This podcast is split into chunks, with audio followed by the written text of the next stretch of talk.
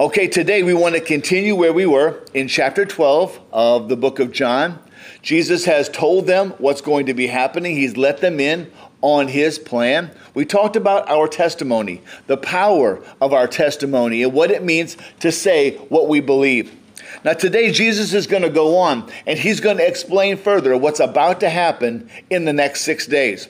We are six days away from the Passover, six days away from the betrayal of Jesus. We have just seen the triumphal entry, and today we're going to be looking at exactly what we should think about when it comes to our lives, our times. This is very similar to a question I was asked at the University of Houston, so they kind of dovetail together. In life, there are many things that we have to consider, many questions we have to answer that are important. And we need to look at three critical concerns, three critical considerations as to how we deal with the issues of life. So we are in the book of John, chapter 12, beginning in verse 23. I'll warn you up front, we're going to skip a little bit around some side issues. This is a very long passage. Not all of it is directed at this consideration, this idea.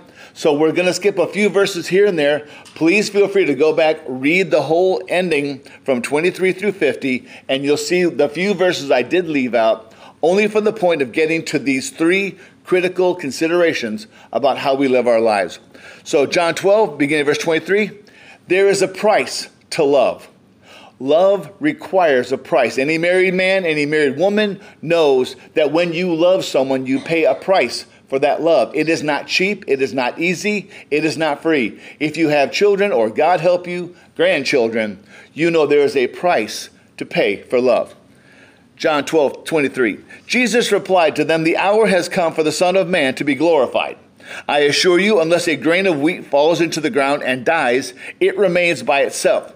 But if it dies, it produces a large crop.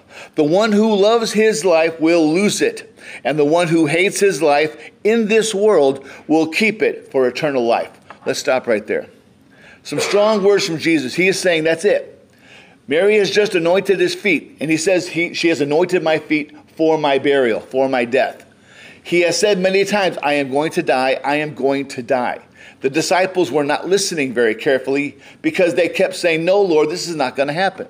But Mary anoints his feet with a very expensive spikenard because she believes the time has come for Jesus to die. He says, My hour has come when the Son of Man will be glorified. He gives the illusion of Unless a grain of wheat falls into the ground and dies, it remains by itself. We know when you plant a seed, it literally dies, and out of it comes a crop of plants. Jesus is saying one man's life, one woman's life, by itself is just one life. But when you sacrifice that life, when you sacrifice for love, that many things happen. All of you can think of people who have loved you in your life who have loved you and sacrificed for you and given to you, who've been there when you needed them, and how their love usually affects more than just one person. You know, the way you treat your wife, gentlemen, influences everybody that sees that. Ladies, the way you treat your husband influences many people around you. The way you take care of your children, the way you raise your children, the way you prize your children and pray for your children influences countless individuals. If I say, What does a father look like? Many people will point to their own father. Others will point to a stepfather, or they will point to a grandfather. They will point to someone who typifies for them what it means to be a fatherly image. That's what's going on right here. Jesus is going to tell them, I have to die, because when I die, more will come from my death than you can possibly imagine. The one who loves his life will lose it, and the one who hates his life in this world will keep it. This word hate doesn't mean, oh, I hate my existence. Oh, I hate everything about my life. It means the one who sees his life as less important than what he is doing, less important than why he lives. Gentlemen, who do we live for? Do we live just to please ourselves, to do what makes us happy? Do we live only for what we consider to be important? No, of course not. We live for the good of our families, whether that be a wife, children, mother, father, sisters, brothers. We live for them. We live to do good to those who are around us. Can I get an amen, please? Because here's the thing when you live your life only for you, you are a selfish individual. We could point to many people in the news right now who are selfish individuals who care only about themselves and care nothing for the misery they inflict on other people. Those who don't take consideration for what goes on around them. So you see, if we love this world but don't hold it as the most precious thing, then we are free to do and go beyond that. The one who puts other things ahead of his own life, his own pleasure, his own desires, he will keep that life for eternal life. Luke 9 says this Luke 9 24, for whoever would save his life will lose it, but whoever loses his life for my sake will save it. And what profit does it for a man who gains the whole world and loses or forfeits himself? For whoever is ashamed of me and of my words, of him will the Son of Man be ashamed when he comes to his glory and the glory of the Father and of the holy angels. What Jesus was saying is this if you do only what is best for you, and not what is best for the kingdom of God, not what is best for your relationship with God, then of course you have nothing. You only have yourself. But the people who sacrifice, and think about this you know people like this. You know people who sacrifice their own time, their own energy, their own passions, they sacrifice for others. You know, Hap was in this church for years and years and years, and he would sacrifice for the good of this church because this church was reaching people with the gospel of Jesus Christ. There are people who sacrificially give of their time, whether to teach Sunday school or to play music or to help us keep the church from falling down around us. People who give and sacrifice during VBS time. People who give all that time and effort. Why? Because they want other people to know about Jesus Christ. That's what it means to lose your life, to set the things of the kingdom of God ahead of yourself. There are people who wake up in the morning at three o'clock and they go to the gym. And after the gym, they put on their very expensive suits and they go to jobs and they wheel and they deal and they make fortunes and they lose fortunes. And they do all of these things for themselves to build their own empire. And there are those who do exactly the same thing, but they do it for the good of other people other people in their church, other people in their community, and that's what Christ is talking about. When you say you love people, there is a price to that. There is a sacrifice that has to be made. We make that sacrifice for our children. We make that sacrifice for our spouse. We make that sacrifice for our family. When, when my mother was dying with cancer, I was in seminary. I left school something seminary students are not supposed to do. I left school and I went home to change my mother's diapers, to clean up after the mess, to keep my dad from falling apart. Did I want to do that? No. No man wants to see his mother fall apart like that at the very end of her life. Why did I do it? Because I love her. I loved her then, I love her now. That's why you do it. Why do you put up with aging parents? My daughter has to put up with me. One, I can't hear. That's why I'm so loud. That's why I'm good at this job. I'm loud. At home, she has to say things 10 times to me. Why does she put up with me? Because she loves me. Why does my wife put up with me and the crazy things I have to do? Because she loves me. That's the sacrifice of love. And Jesus is saying, I'm going to make a sacrifice, and it's for love. Let's go back up to John. We are in John 12, and we are in verse 26. If anyone serves me, he must follow me. Where I am, there my servant will be also. If anyone serves me, the Father will honor him. There's a reason why we serve Jesus. There's a reason why we share the gospel. There's the reason why we hand out tracts. There's a reason why our testimony is so important because it points people from us to the Father. There was once a little kid who sat in church and he sat right in front of the pastor. Behind the pastor was a beautiful stained glass window. It was of the cross, it was of the doves, it was of the heavens opening up, and that cross filled the church with light. One day, as the pastor was waving his arms and yelling and screaming, the little boy turned to his mother and said, Mommy, the pastor is blocking the cross. And of course, no one laughed because it was true. The pastor's physical visage was in front of the cross. But sometimes pastors can block the cross by drawing attention to other things. Church is no place for politics. Can I get an amen? It's no place for social conversation. There's one reason the church exists to preach Jesus Christ and Him crucified. It is that message that for 2,000 years has drawn people from darkness into light. That's why it exists. So he says, Where I am, my servant will be. Where was Jesus?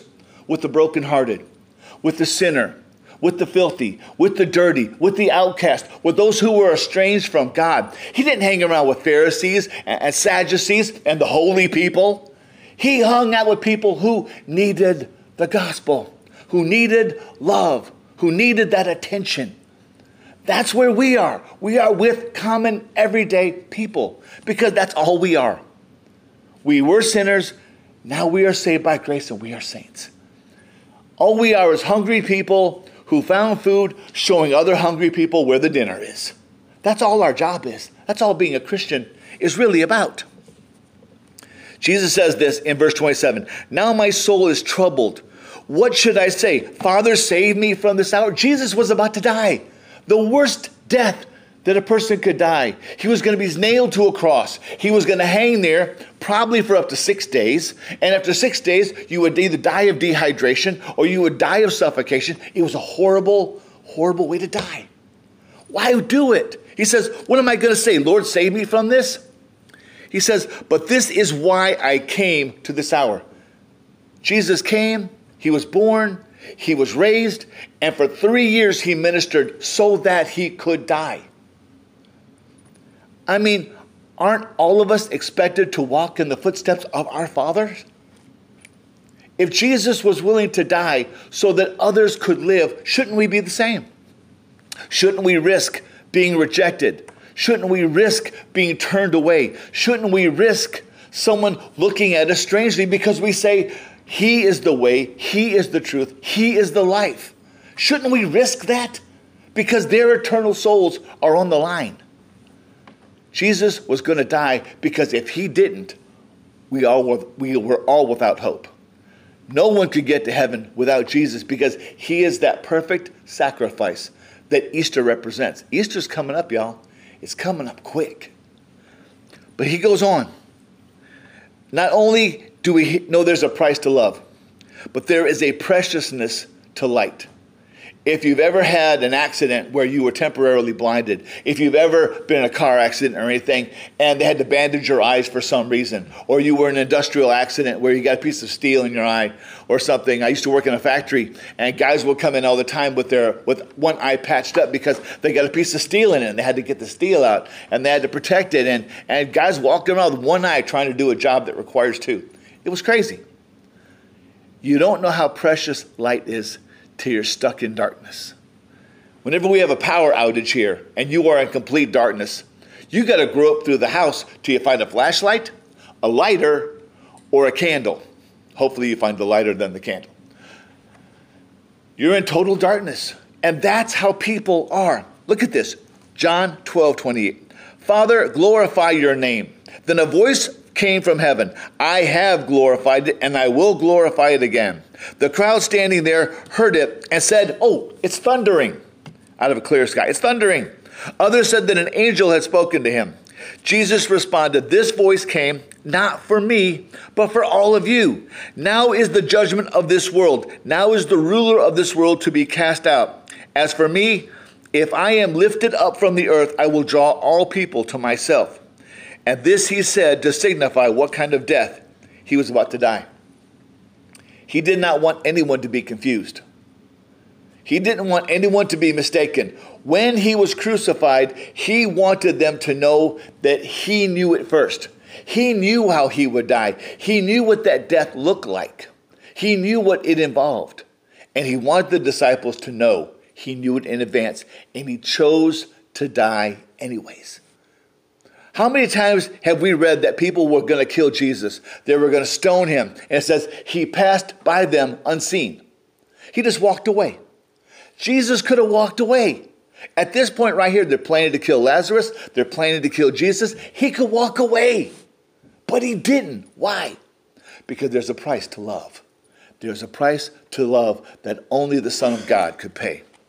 So if I am lifted up, I will draw all people to me. Uh, there's a friend of mine at U of H, and he's Catholic, and I, I'm Protestant. But I have a cross on, and I always wear a cross at work. His cross is the same size as mine, but it has Jesus on it. Do you know why Jesus is on the crucifix? To remind people what price was paid for their salvation.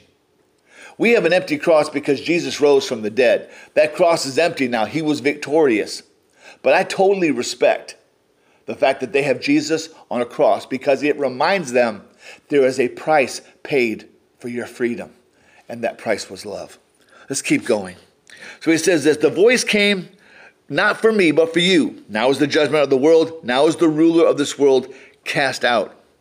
Down to verse 34. Then the crowd replied to him, We have heard from the scriptures that the Messiah will remain forever. And that's true. Go back to Isaiah. Once the Messiah establishes his kingdom, it will never end. They only understood part of the picture. How can you say the Son of Man must be lifted up? By lifted up, they thought he meant die, and he did. He meant die. Who is this Son of Man? You see, the people made a mistake. They expected the Messiah to be a conquering general, to be a military leader. They expected the Messiah to come in on a white charger and run the Romans out of Israel. That's not how the Messiah was to come. We saw the prophecies already. The Messiah would come like a priest, humble, on a donkey, on a baby donkey at that. He would come in that humble image of a high priest who would bring the sacrifice for all the sins of Israel, for all the sins of the world. So, who is this Son of Man? They knew what it meant in the Old Testament. They knew what it meant. Because if you look at Daniel, the Son of Man is the Messiah. Daniel said it clear the Son of Man is the Messiah. He's the one who will reign over Israel. So they thought suddenly, are we talking about a different Son of Man? Oh, I'm confused. Jesus answered, The light will be with you only a little while longer, six more days. Six more days you will have the light of my presence among you. Walk while you have light so that the darkness doesn't overtake you. The one who walks in darkness doesn't know where he's going. And that's true. I walked through a house after a blackout and bumped into everything because you can't see. That's what he was saying. The one who walks in darkness doesn't know where he's going. While you have the light, believe in the light so that it may be so that you may be sons of light. Jesus said this, then went away and hid from them. He had to go gather himself one more time. Now think about this. There is a disorder of the mind called non 24. Non 24 affects people who are completely blind. Some people who are blind are legally blind. They can see shadows, they can see shapes. Someone came in my store and they have a service dog, and that service dog is wearing its tags. Otherwise, I can't allow it in the store. But that service dog was for this person because they were legally blind. Their glasses had to be like that, they're so thick. They could see barely, but not really see well. But there are those who are completely blind. They can't even see light and dark, they only see darkness all the time. People who have this kind of blindness suffer from non 24. It means they don't know what is. Is it day? Is it night? They wake up at weird times. They can't sleep when they should be sleeping. They want to sleep when they're supposed to be awake because the world for them is always black. Let me tell you something. A lot of people in this country and around this world suffer from spiritual non 24. They suffer from a disorder where they can't even see that they're in darkness. Their world has been dark since the day they were born. They have no light. They don't even know what light looks like. And that's the terrible thing. They don't even know they're blind. So if you try to tell someone, hey, there's actually a world out here that we can see and you can't, they think you're crazy. And that's what he's talking about. While you can see, while I am casting light on you, then come to the light. Because once I'm removed from this world, the only people who will see me are those people who believe in me. Those people will receive the Holy Spirit and they will forever see because the Spirit will give them sight. He's warning them that your time is short to respond. And that's a message we should share with the world today. Time is short. What if Jesus came back today? What if he came back this moment? You have to ask yourself a question Am I serving God? Am I willing to pay the price of love to tell people about Jesus? Because if he comes back today, I got news for you guys. I'm out of here. I'm punching the clock. I'm hitting the clouds. I'm gone. If Jesus calls me up, I'm out of here. And as far as I know, all of y'all are going with me. Amen? Amen. Hopefully, yes. Okay? But the thing is, a lot of people that we know and love are not going with us because they don't know. They are still walking in darkness. They still have spiritual non 24. They can't see the light. And the thing is, that should motivate us, that should drive us. Are we walking in the light of the scriptures? I mean, here's the thing there's so many decisions to make in life. Do I do this? Do I not do that? The people who came to me asking questions, they were asking questions that are clearly dangerous for me to answer. Am I going to answer them? Oh, yeah. But I'm going to be careful how I answer because I want them to see the truth, not see with hatred, not see with resentment, not see me as an enemy, but see me as someone who is shining a flashlight in the darkness saying, Here, this is what the scripture says. This is not what I say. This is not what I think. This is not what I made up. This is the truth, and I can't change the truth. Amen? Super Bowl hasn't happened yet. It's about to. When the game is over, it's what? Over. Whoever wins, wins. Whoever loses, loses. And that's it. When Jesus calls us home, it's over. That's it. Only those people who come to Christ through revelation in the tribulation have a chance of joining us in those heavenly places. And really, the tribulation time is aimed at Israel. So unless you're a Jew and I don't know it, you may not even see what's happening. You may not even be aware of what's happening. And I can't change that. But I can tell you the truth while there's light, look at the light. The final thing I want you to see here, the final critical consideration about how we live our life. There's a price for loving Jesus. And that price is where he goes, we go. What he goes through, we go through. There is a preciousness to this light in the world. There's a reason why the book of Acts calls this the time of the Gentiles. This is the time when God's mercy extends to the Gentile nations, to those people who are not Jewish. This is our time to share the gospel. And when this time is over, God's emphasis and, and focus will shift to his chosen people of Israel, to reclaiming his people. The last thing I want you to see here is there is a huge peril to rejecting Jesus. Now, this is what I often hear I will think about Jesus later. I will think about Jesus when I'm older. I will think about Jesus after I have everything I want to have and I'm too old to enjoy anything anymore. Well, guess what, people? You never get that old. I'm like 570 and I still enjoy my life. I'm still doing good. Everything hurts and I'm a lot slower than I used to be, but I'm still here and I still love this life. You never get too old to stop enjoying and then start believing in Jesus. That didn't happen. And if Jesus came back today, your rejection has consequences. Look at this John 12, 42. Nevertheless, many did believe in him, even among the rulers. Okay, Jesus has preached. Some of the rulers of the synagogue believe in Jesus, they believe in him. It says, but because of the Pharisees, they did not confess him, so they would not be banned from the synagogue. Remember, they have threatened anyone who says they believe in Jesus, you're out. That's happening in political offices around the country. Oh, you're a Christian? You're out. Oh, you're a Jesus freak? You're out. It's happening in this country to people who confess to be Christians. It's happening to teachers who won't teach evolution. It's happening to scientists who say the universe is not billions of years old.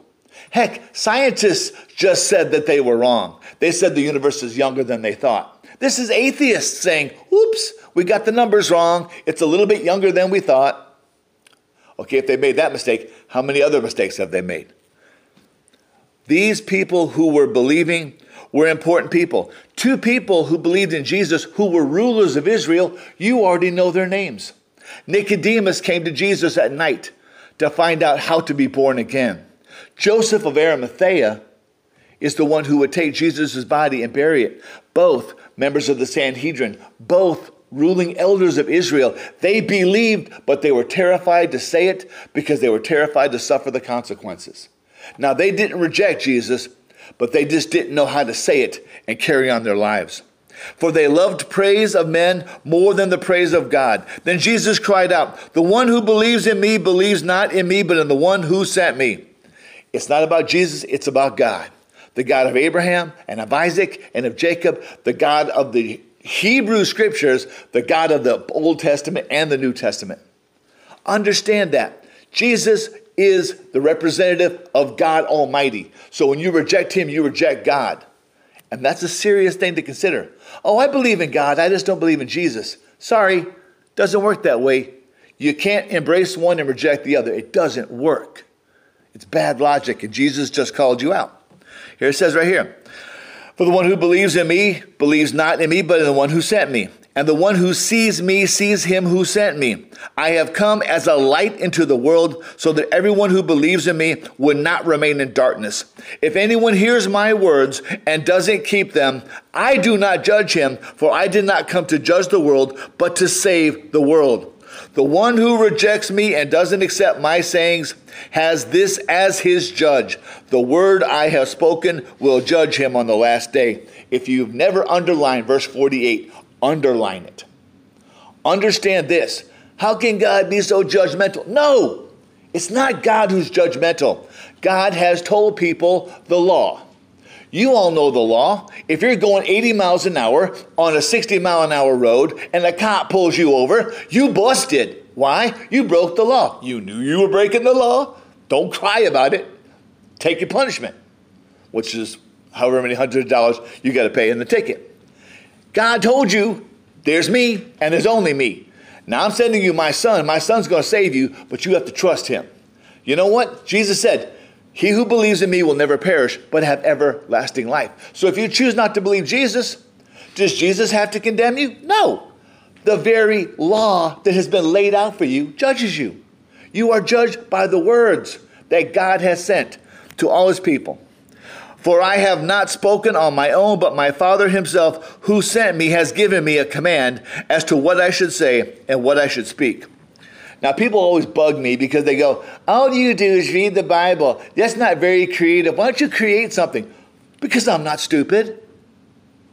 God sent His words to save men. Now, if I read His words, then I'm off the hook, right? I've done my job. I've told you what needs to be told. Now, I try to explain it the best I can with my limited faculties. But here's the deal you've seen the Word of God, you've heard it. That's what the world needs. The world needs to know they have to choose. Choose to accept or choose to reject. You go, oh, no, no, I haven't rejected him. I'm still thinking about it. To say no now is to say no forever. You reject Jesus now, you may not have a later to accept him.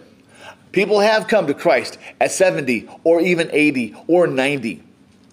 Famous atheists on their deathbed have said, My greatest fear is that I have fought God and lost. I have fought God and lost. They realized it at the end of their lives, but they felt like it was too late for them to do anything about it. They were wrong. Even the great atheists of history, had they called out to God for mercy on their deathbed, would have been forgiven because that is the grace of God. That is the mercy of God. He never closes the door until you draw that last breath. Then whatever you said goes. In life, you know, Jesus said, Not my will, but thy will be done. Human beings are different. We say, Lord, not your will, but my will be done. That's exactly what God does. Oh, you don't want me? Cool. You want to reject my offer? That's good. You don't want my heaven? Good. See ya. You made the choice. You paddled your own canoe right over the abyss into Tartarus, into that deepest, darkest place of hell, reserved only for those who reject God. That's exactly what he's saying here. I know that his command is eternal life. So the things I speak, I speak just as the Father has told me. That's exactly what it is. You see, the peril of rejection is tremendous. You can't put off Jesus because you don't know how long you have. How many people that we all know left somewhere on a Sunday, were driving home, and it was over before they got there? It happens. But God gives us this moment, this sacred hour for eternal life. He gives us this moment, this chance to say yes to Him. And that's all God can do. That's all the Lord can do is give us this hour of light, this hour to see. Jesus is going to be dead in six days. He is telling them now, This is your time. I am telling you the truth. I am not going to be your judge, but everything I have said that comes from the Father will judge you. Are we proud to confess Jesus as Lord? Are we proud to say He is the way, He is the truth, He is the life? No one comes to the Father except by Him. Are we proud to say that? Because, you know, it says in the scriptures, I am not ashamed of the gospel because it is the power of God unto life. The gospel seems offensive to people who want to live life on their own terms. We can't change that. But if we don't even tell them, then they have no chance to make that choice. They have no chance to say yes to God. And here's the thing all of us are just farmers. All y'all just farmers. Got news for you. Your job is to sow seeds. God cultivates the field. He cultivates the field of every life of every person you've ever met. God works the field.